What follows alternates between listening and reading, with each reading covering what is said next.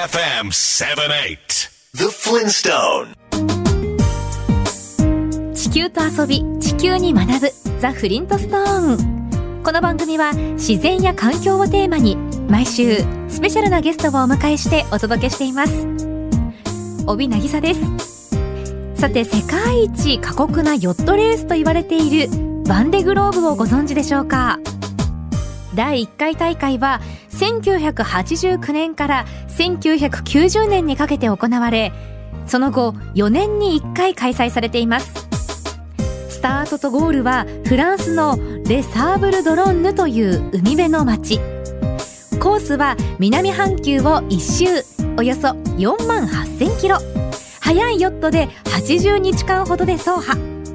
世界一過酷と言われるゆえんは単独無機構無補給。つまりたった一人でどこの港にも寄らず補給も受けないという条件のもとで実施されるからなんです。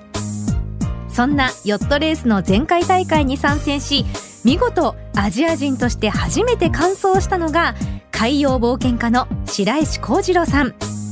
白石さんはこれまでにヨットによる世界一周をなんと4回も成し遂げている日本が世界に誇るトップセーラーなんです。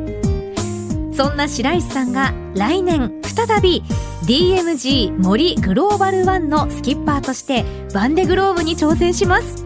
ということで今日は白石さんをお迎えし再挑戦する熱い思いに迫ります。Bay FM The Flintstone. Nature is beautiful. The beauty that cannot be man-made. 今週のゲストは海洋冒険家白石浩二郎さんです。はじめまして。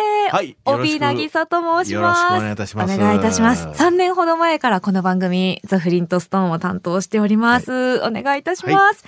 あのー最初から私事で恐縮なんですけれども、うん白石さんはチューブの前田信輝さんとも親しいんですよね。そうなんですよ。あのー兄貴と呼ばせていただいて何曲かね、はい。あのヨットの歌を作っていただいてるんですよ。はい。い。実は私もゆかりがあって、うんあの、私が生まれた当時、父がレコード会社に勤めていて、うん。担当していたのがチューブだったんですね。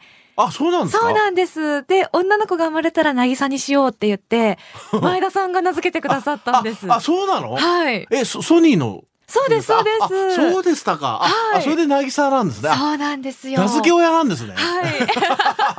えー、それは素晴らしいね。男の子だったら、中堅八校の中に、武士の部でチューブだったって言って。えー、そうなんです女の子でよかったんじゃないでしょうかね。よかは。あ、そうでしたか。はい。いや、今それ今度じゃあちょっと前田さんに会った時にちょはいっと言おう。あ、ぜひぜひ。はい。さあ、白石さんはいにこの番組に初めてご出演いただいたのが、1994年の10月だというふうにうんスタッフから聞いてるんですけれども、もう30年近くこの番組にお付き合いいただいているっていうことですよね。いやもうこちらこそあの最初の世界一周した後ですね。うーん。ええちょうどあの突っ張ってる頃だったので いやでで本当にお声掛けいただいて、えでザ・フリントストーンさんとはもうなんていうかなあの成功も失敗も共に歩んできましたね。嬉しいです。うん94年にちょうど、えー世界一周の最年少記録を樹立されたってことですもんね。そう最初のね世界一周でしたねすごい。この世界一周っていうのはレースというわけではないんですよね。そうです。あのーまあ、最初の夢は僕世界一周したいっていうのは子供の頃からの夢うでん、で、やるんだったら、一人で、突っ張ってる頃なんでね、世界一周してやろうということで、えーやったのが最初でしたね。で、2回失敗してね、ええもうコテンパンにやられて、はいで、3回目でやっと成功してね。いやでも何度も聞かれてると思うんですけど、んどうしてそもそも一人でヨットでうん世界一周しようって思われたんですか、これね、好奇心です。好奇心。好奇心ですね、はっきり言って。あのー私、子供の頃鎌倉で育ったんですよ。はで、海岸立った時に、うんまあみんなね、海って何を思うんだろうな。で、僕はね、水平線の彼方に思いを馳せて、はい。で、当時外国旅行なんかまだまだできない時代で、ええとにかく好奇心だねうん。この水平線の向こうには何があるんだろうっていうのが動機で。で、まあ飛行機とかいろんな方法あるんだろうけど、僕は船でうんうん。世界一周したいと。そういうのが夢だったんですですね。ね。一人でヨットで世界一周って改めてすごいことですけれども、きっかけは好奇心だったんですね。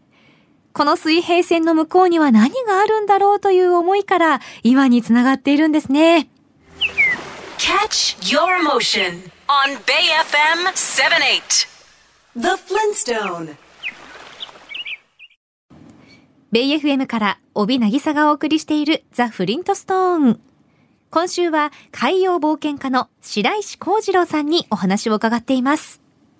今年の1月には来年のバンデグローブ出場と、その先のチームの目標について発表を行ったということで、来年のバンデグローブにも DMG 森グローバルワン号のスキッパーとして出場されるんですよね。そうです。はい。どんなお気持ちですか？今回ね5回目のチャレンジですかね、はい、でチームを立ち上げて2回目なんですけども、うん、まああの前回はねちょっとねセールを破ってしまって、はい、うまいこと走れなかったので2020年。20年ですね、うん。うん、今回はもうもうちょっと、えー、うまく走りたいかな。船ともコミュニケーション取れてきたので、はい、もうちょ少しね前回よりうまく走れるんではないかと思ってますね。その前回2020年っていうのはその白石さんにとっては初めての新しい船新艇でしかもオーダーメイドだったんですね。そうですそうです。あのフォイル艇って今ね船が飛ぶんですよ半分。特殊飛ぶ？んですよ、はい、水中抑制みたいにね風の力で。羽がある羽があるんですよ。そうなんですよ。だから今の船特殊で、まあ本当にあのレース艇ですね、でそれを初めて乗りまして僕初めての新艇だったのね。はい、はい、でそれで出場して完走して、うん、まあ次はそれを改造してえー、さらに、えー、まあもうちょっとね、上の順位で回れればなと思ってますね。で、さらに28年はまた新しい船を作ると。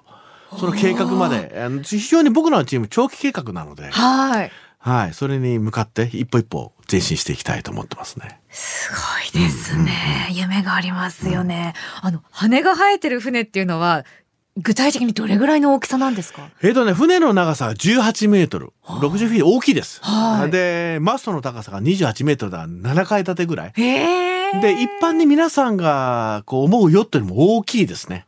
そのヨットを一人で世界一周すると。非常にスピードも出ます。わあ。はい。もうでも共に荒波をこう乗り越えてきたわけですもんね。そうです。そうです。愛着ももちろん。そうですね。すごくありますよね。あのいい船ですよグローバルワンは。はい。Feel the breeze with the pleasure of music. Bay FM 78. The Flintstone. ベイ FM から帯渚がお送りしているザ・フリントストーン。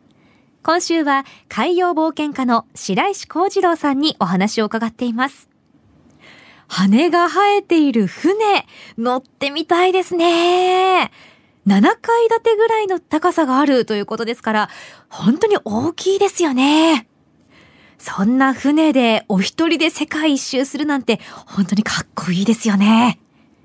白石さんが所属する DMG 森セーリングチームは、スキッパーが女性を含めて5人、他にエンジニアなどのスタッフが十数名、総勢20人ほどの国際的なチームだそうです。ベースはフランスのロリアンという港町にあり、そのロリアンには世界中のトップチームが集結しているそうです。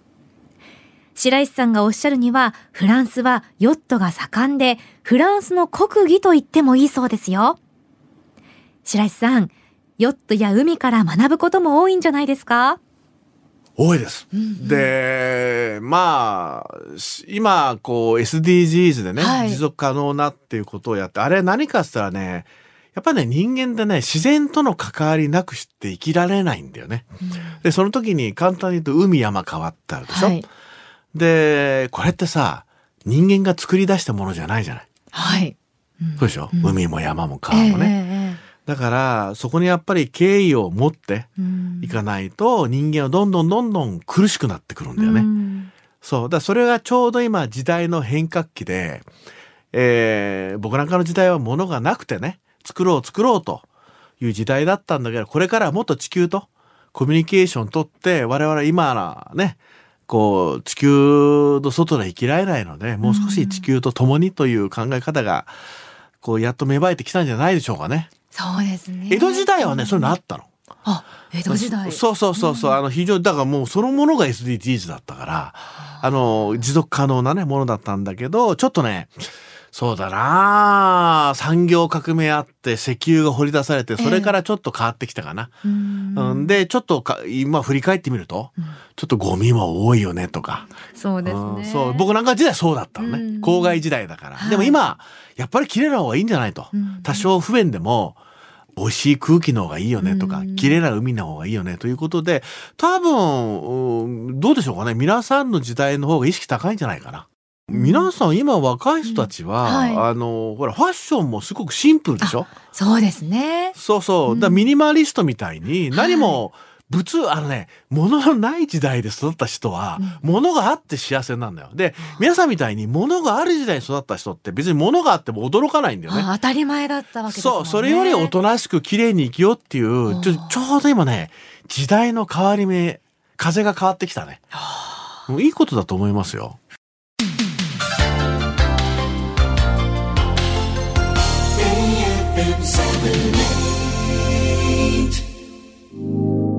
Bay FM The Flintstone Blue Planet Full of life and color Our home Mother Earth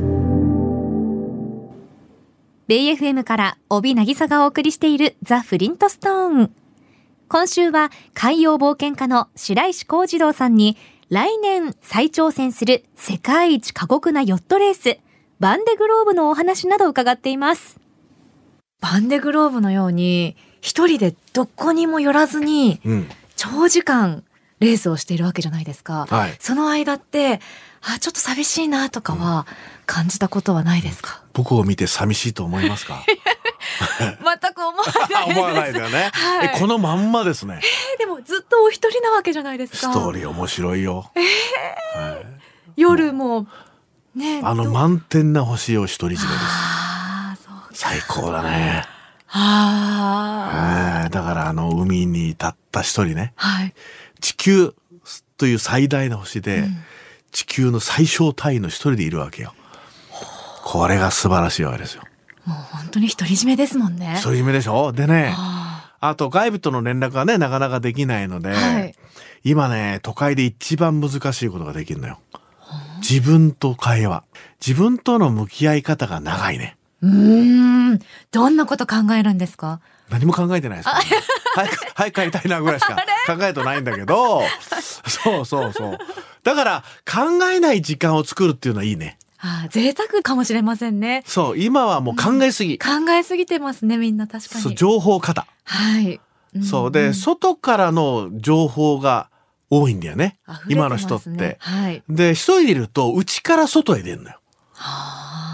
そうそうだからだから皆さんの得意なのはね情報処理が得意なんだよね、はい、携帯も何でもそうでしょ、うん、で僕の場合は内から外へ出すんだよね、うん、情報発信が多いんですよ、はいはい。うん、だからそこがこうヨットで一人の魅力かな。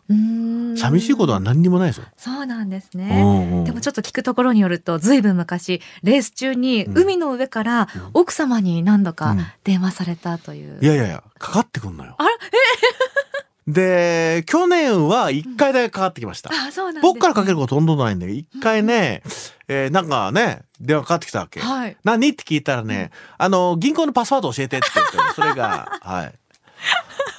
で、前回の大会は、はい、えー、あんた車検どうすんのっていうのが1回かかってきてね。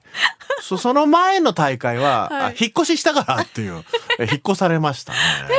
そういう電話が、だいたい世界中で一回かかってくるんですよ。面白い。はい、え来年またねバンデグローブ来年なんだろうね。聞いて、奥様は何とおっしゃってたんですか？え何も。あのうちら家族娘もいるんだけど、はい、娘が生まれたからもう3回世界一周してるかな。世界一周が日常なんですね。わあ、かっこいいですね。すごい、ね、お父さんは世界一周して帰ってくる人なので。もうずっとね、家にいるっていうのはもう、考えられないっていうこと、ね、はい、だから世界一周して帰ってきても、携帯見ながら、うん、お帰り。あ、それだけですね。以上ですね。Catch your motion on Bay FM 78. The Flintstone. ベイ FM から帯渚がお送りしているザ・フリントストーン。今週は海洋冒険家の白石幸次郎さんにお話を伺っています。満天の星を独り占め。地球という最大の星で地球の最小単位の一人でいるって想像するだけで心震えますよね。白石さんのご家庭ではヨットレースのお話は出ないそうですよ。きっとそれは奥様の心遣いだと思いますが、白石さんがヨットレースに夢中になれるのは、やはりご家族の存在が大きいのではないでしょうか。今後できるなら奥様やお嬢さんにもお話を伺ってみたいですね。白石さんは世界一周を果たした後に何を学びましたかとよく聞かれるそうです。そんな時、白石さんはこう答えるそうです。確かめたんですと。これでいいんだと。うんうんうん、だ世界一周は確かめることなんです。学ぶことではないんですね。そうだからね人生ってねよく学びだっていう人いるんだけど、はい、僕はちょっと違った考え方で、えー、学びって知らないことを知ることじゃない。はい、僕の言ってることはね自分は何者であるか確かめるのが人生ですよって言ってるんだね。すべては持ってて全てがあるんだよね。はい、でそれを確かめることが人生で学ぶことではないんですよ。自分以外にはなれないってことを覚えといて。はあ自分らしくないと苦しいんです。人と比べてしまったりとか。そう。そうすると孤独を感じるんです。うん、そう。だから海の上でも孤独感じないのは、はい、合ってるんだよね。合ってるんですよ。それでいいんですよ。やっぱりこう夢の力っていうのも大きいですよね。大きい大きい。だから、うん、あのー、苦しいことをやってるわけではなくて、はい、で苦しいことを、うんやった先に何があるかっていうと、もっと苦しむんだよ。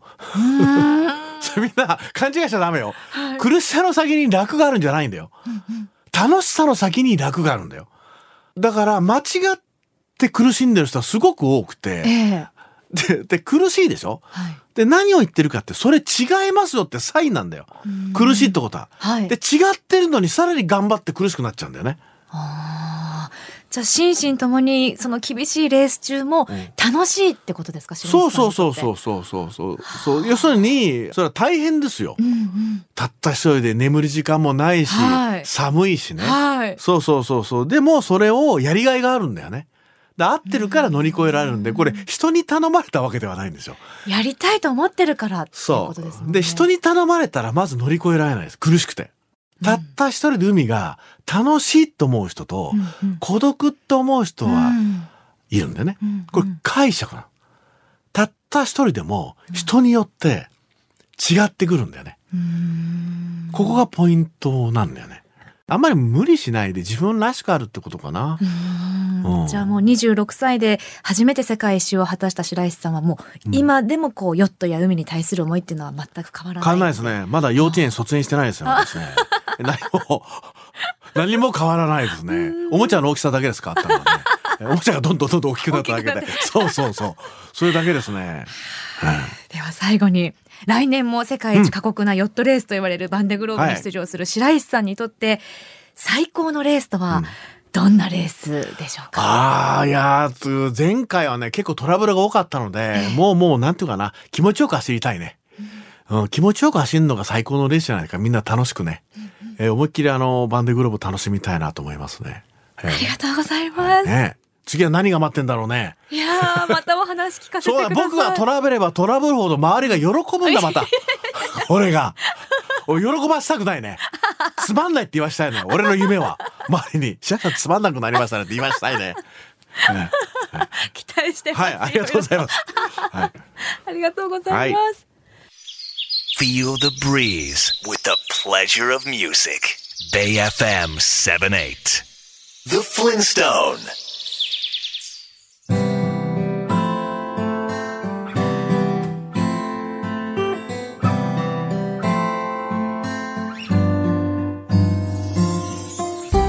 今週は海洋冒険家の白石幸次郎さんにお話を伺いました世界一周は学ぶことではなく確かめること。自分が何者であるかを確かめるのが人生なんですね。楽しいと思えるからこそ大変なことでも続けられるということなんですね。今後白石さんは予選会のようなレースに出場しながらヨットを調整。来年11月10日スタート予定のバンデグローブに備えることになっています。今後の動向に目が離せません。白石さんが所属する DMG 森セーリングチームではセーリングアカデミーを開設。外洋セーリング界で活躍できる人材発掘と育成を目的に若手の登竜門と言われている大西洋横断レース。ミニトランザット2027への出場完走を目指す研修生を募集しています。募集人員は4名。応募の締め切りは4月30日。年齢性別は問わないとのことですのでヨットレースにチャレンジしたいという方ぜひご応募ください。白石さんのもとでいろいろ学べるのはいいですよね。考え方も含めたくさん吸収できそうですよね。白石さんの最新情報を含め詳しくはオフィシャルサイトをご覧ください。この番組のホームページにリンクを貼っておきます。この番組はホームページも充実していますよ。今日のインタビューの書き起こしや情報そして写真も掲載しています。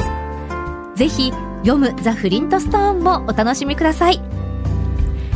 来週は海洋動物の研究者でイラストレーターとしても活動されている木下千尋さんをお迎えし生き物の行動や生態に秘められた理由や理屈に迫ります。お楽しみに。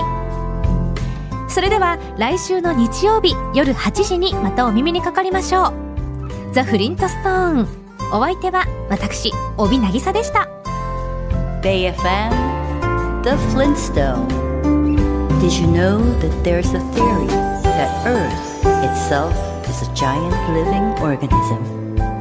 Keep in mind that just like all living creatures, we, mankind, are a part of nature.